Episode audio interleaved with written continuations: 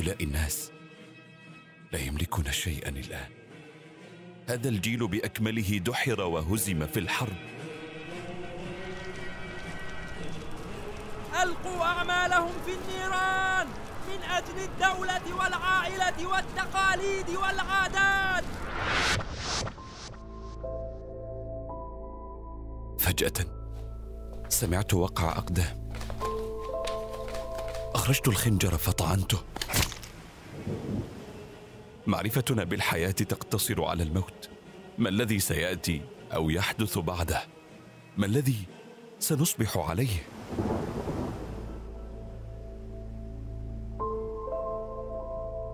سامحني يا رفيقي.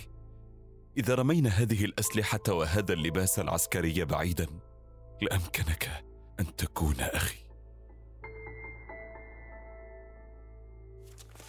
ربما لم تمر بكم من قبل هذه الحكاية. إليكم ما جرى.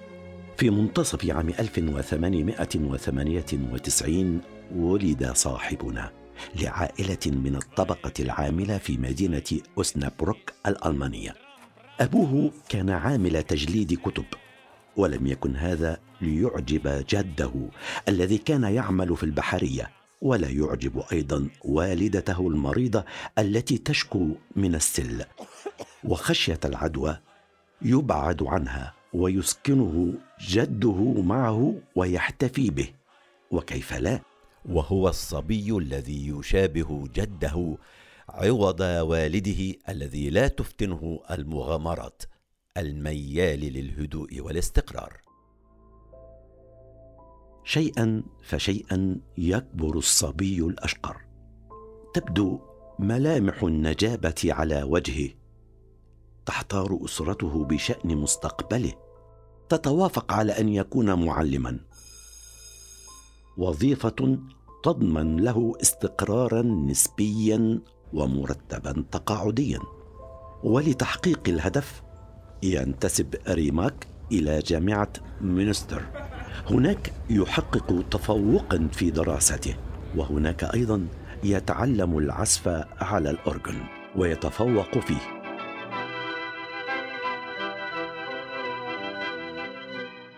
غير أن هناك ما هو أعلى صوتا. إنها طبول الحرب. الأجواء مشحونة حاملات الجنود تنقل الشباب جماعات جماعات إلى الجبهات والجميع يعتقد أن ما هي إلا بضعة أسابيع وينتهي الأمر.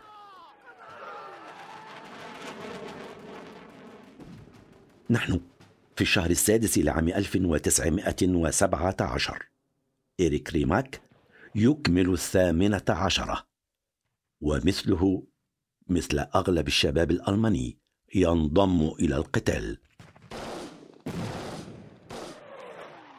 يجند في الجيش الإمبراطوري.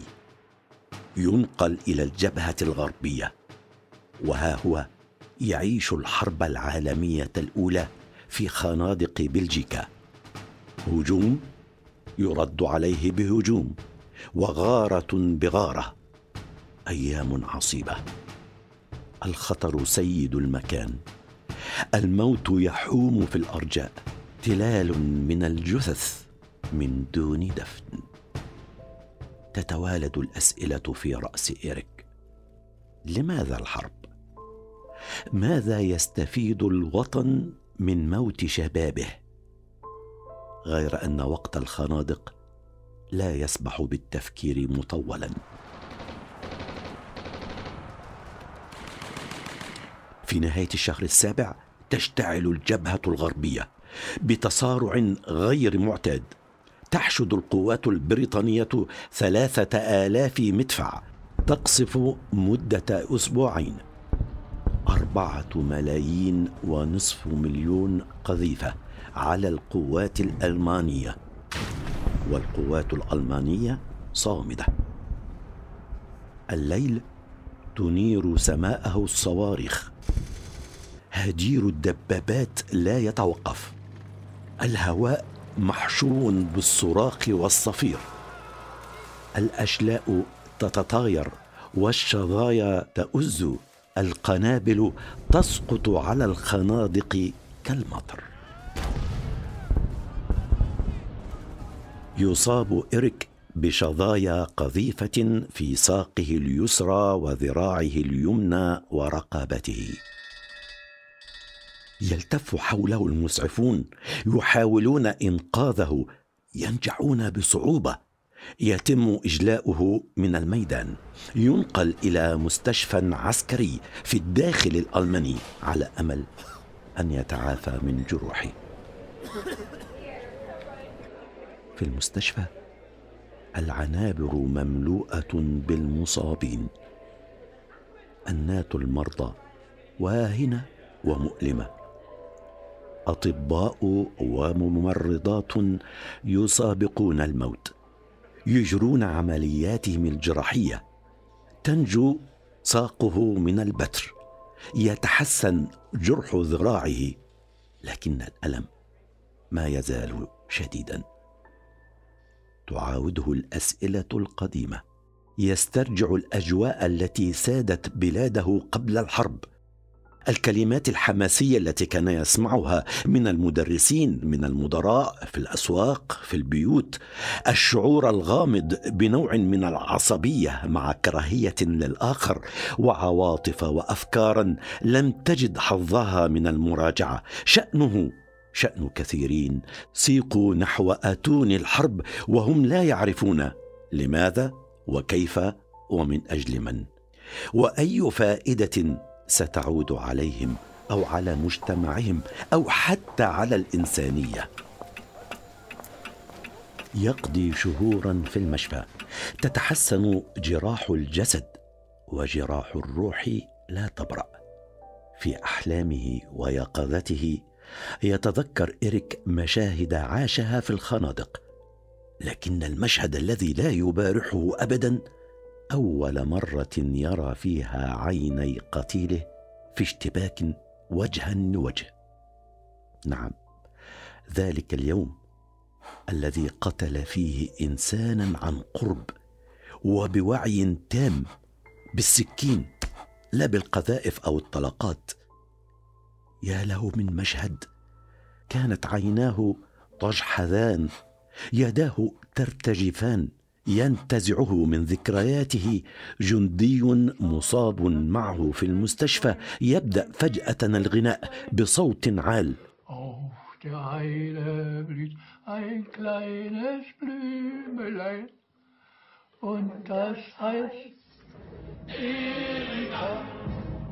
يغني ويغني لساعة من الزمن قبل أن يموت كغيره كثر. لحظات موتهم الأخيرة مؤلمة. يخرج من المستشفى ويصرح من الجيش وبعد شهور تضع الحرب أوزارها. يحاول إتمام ما بدأه. يواصل تأهيل نفسه ليغدو معلما. ينجح ويصبح مدرسا في مدرسة ابتدائية. لكن الحرب على الرغم من انتهائها ما تزال تشغل تفكيره. في أحد الأيام يدخل إريك الفصل ويكتب في السبورة كيف نعيش في مجتمع لا نسمع فيه صافرات الإنذار؟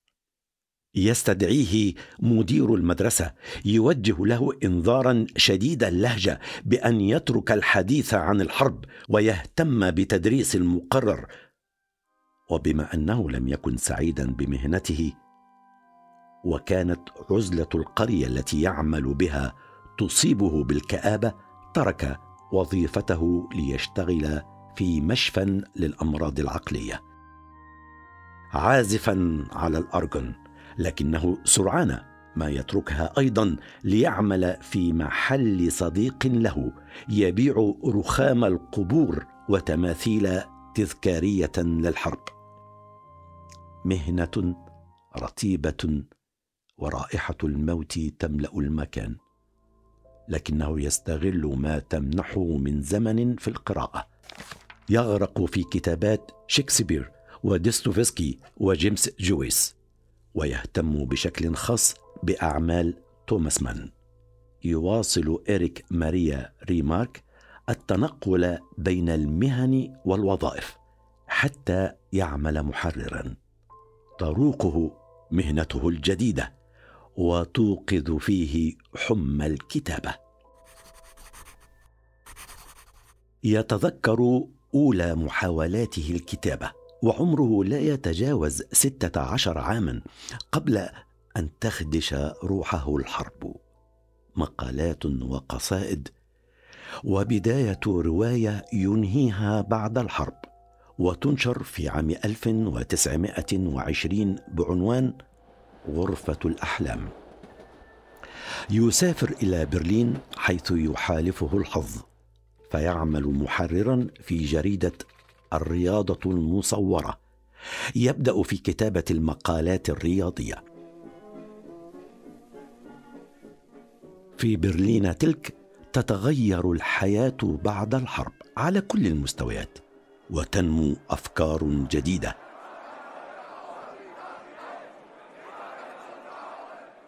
أما المشهد السياسي فتعلوه أصوات كثيرة. يختصر إريك المشهد. الذين عادوا من المعارك يحاولون وبنمط من سعار عيش متوحش أن يعوضوا ما خسروه في السنين الأربع من الحرب. هؤلاء الناس لا يملكون شيئا الآن. هذا الجيل بأكمله دحر وهزم في الحرب حتى الذين نجوا من قذائفه. الجميع يحاول تناسي الحرب إلا هو. فالحرب تسيطر عليه تماما. يذهب ضمن مهامه الوظيفية لتغطية نزال للملاكم ماكس شميلينغ. يسمع أحدهم يصرخ. هيا يا ماكس إنه يترنح. لكمة أخرى وسينتهي أمره. ينظر في وجه الملاكم المترنح. تقفز في وجهه عيون ذلك الفرنسي الذي قتله. يعود إلى المنزل بعد أن أنهى تقريره.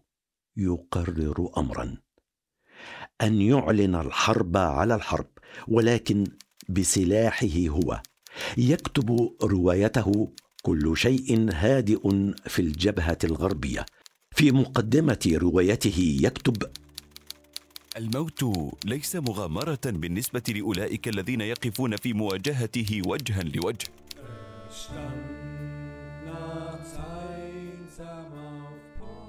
إنه لا يريد أن يشتكي بل أن يخبر العالم أنه يعيش الجحيم ثانية.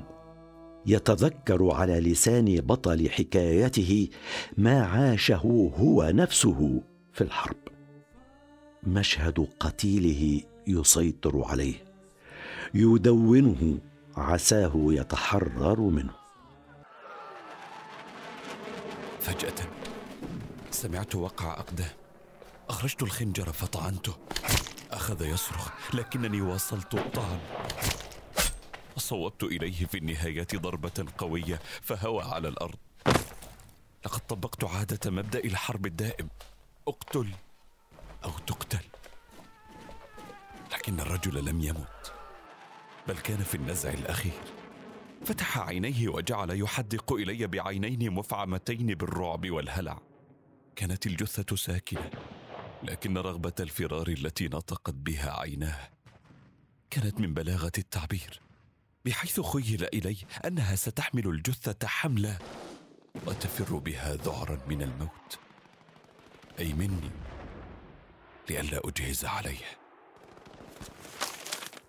يفرغ إريك ماريا ريمارك من كتابة روايته. صحيح لم يتحرر من كوابيس الحرب التي تقطع منامه لكنه يشعر أنه قدم رؤيته. يدخل مكتب رئيس تحرير المجلة التي يعمل بها مجلة الرياضة المصورة. فدار النشر تلك تطبع الكتب أيضا حسنا يا إيريك هل أصابك شغف الرواية؟ نعم وأطمع أن تطبع في هذه الدار ما موضوع روايتك يا إيريك؟ الحرب يضع رئيس التحرير نظارته السميكة ويقول بحسم أنصحك بأن تمزقها من يريد اليوم قراءة رواية تتحدث عن الحرب؟ يحبط الرجل لكنه لا يتوقف عن المحاولة على الرغم من الأبواب الموصدة. تصل نسخة إلى يد أحد محكمي دار نشر. وصلتها المخطوطة في محاولة يائسة من إريك. يدخل المحكم الاجتماع الدوري بعد أيام من القراءة. لقد وجدت هذه الرواية مؤثرة جدا. رواية ذات خصوصية موضوعية وقيمة فنية. أنصح بطباعة عشرة آلاف نسخة منها. عشرة آلاف لكاتب مغمور؟ نعم عشرة آلاف. وإذا وجدتم في الأمر مجازفة سأتحمل قيمة الخسارة إن حدثت. ينتهي الاجتماع بقرار نشرها على حلقات في جريدة فوسيشه تسايتونغ التي تصدرها دار النشر دار أولشتاين على الرغم من اعتراضات مسؤولي الصحيفة. يعد إيريك الأيام عدا. تنشر الحلقة الأولى من الرواية في العاشر من أكتوبر تشرين الثاني عام 1928 وما أن تصدر الحلقة الثانية حتى يتجاوز توزيع الصحيفة مئة ألف نسخة. يعقد أصحاب دار النشر اجتماعا طارئا. يقررون وقف نشر الحلقات وطبع الرواية كاملة في مئة ألف نسخة. تباع الرواية بسرعة مذهلة. تستعين دار النشر بمطابع أخرى. تتجاوز المبيعات مليون نسخة. بعد عام يبلغ عدد المبيعات خمسة ملايين نسخة.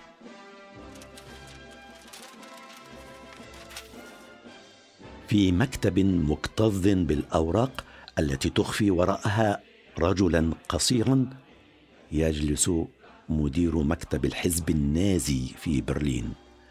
جوزيف جوبلس يتصفح الرواية التي باتت حديث الناس. اليوم أنت وغدا أنا ولكني يا رفيق إذا نجوت سأحارب ضد هؤلاء الذين قضوا علينا نحن الاثنين. أنت على حياتك وأنا على حياتي أيضا. إنني أعدك يا رفيق. ألا يحدث هذا ثانية؟ يقلب الصفحات. تستوقفه فقرات كثيرة. لا تعجبه الرواية. ماذا ينتظرون منا؟ ترى لو جاء زمن خال من الحرب. سنين ونحن مشغولون بالقتل. هذه مهنتنا الأولى في الوجود. معرفتنا بالحياة تقتصر على الموت. ما الذي سيأتي أو يحدث بعده؟ ما الذي سنصبح عليه؟ يكتب كوبلز مقالا يصف فيه الرواية بالقذارة ويشكك في كون إريك ألمانيا وأنه خاض الحرب. تتزايد الكراهية لكنها تتحول إلى دعاية للرواية أيضا. تصل مبيعات الرواية إلى ما يزيد على ثلاثين مليون نسخة وتغدو أول رواية على طريقة برايل لفاقد البصر. تتحول إلى فيلم سينمائي في هوليود يحصد أكثر من جائزة. يعرض في ألمانيا التي تتمدد بها النازية. جوبلز يشعر بالهزيمة يدفع الشباب الهتلري إلى الهجوم على دار السينما. وإلقاء قنابل مسيلة للدموع وإطلاق فئران بيضاء بين مقاعد المتفرجين وسط هتافات يا المنيا استيقظي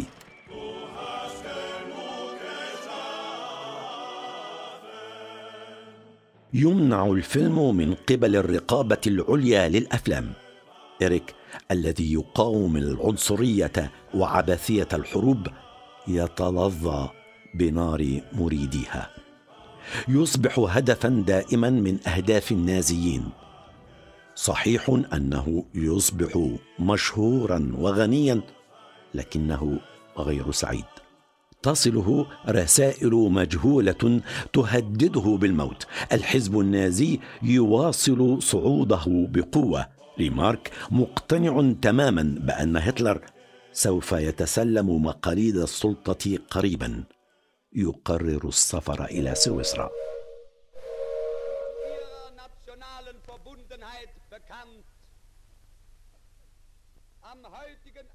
في الثلاثين من يناير كانون الثاني من عام 1933 ينظم جوبلز موكبا في برلين.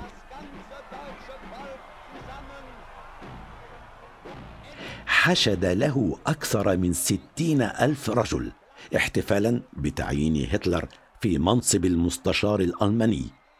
يدرك إريك أن غريمه حقق انتصارا كبيرا. يصدر قرار بمنع روايته. وفي العاشر من آيار مايو من عام 1933 يتجمع زهاء سبعين ألف شخص في أحد ميادين برلين. تقوم مجموعة من الطلبة بنقل أكثر من عشرين ألف كتاب غير مرضي عنها ومن ضمنها روايته. ويلقي زعيم الطلاب خطابا ناريا قبل أن يبدأ بنفسه بإلقاء مجموعة من الكتب في النيران المشتعلة. ها أنا ألقي في النار كل ما هو غير ألماني. ما نفعله هو التصدي للروح غير الألمانية. يهتف الطلاب. ألقوا أعمالهم في النيران من أجل الدولة والعائلة والتقاليد والعادات معا ضد السقوط الأخلاقي. يمنع الفيلم تحرق النسخ تسحب الجنسية من إريك والأسوأ عنده أن الطبول بدأت تقرع من جديد. لحرب أخرى. لا أحد يعلم متى ستنتهي. يقتل النازيون شقيقة إريك بعدما استعصى هو عليهم. إريك يزداد تشبثا بموقفه فهو واحد ممن شاركوا في حرب جمع لها أكثر من سبعين مليون عسكري. لقى أكثر من تسعة ملايين مقاتل وسبعة ملايين مدني مصرعهم فيها. يضاف إليهم عشرات الملايين ممن ماتوا جراء انتشار الأوبئة. لقد كتبت رواية عن الحرب. من الذي يشعلها؟ ومن الذي يستفيد منها؟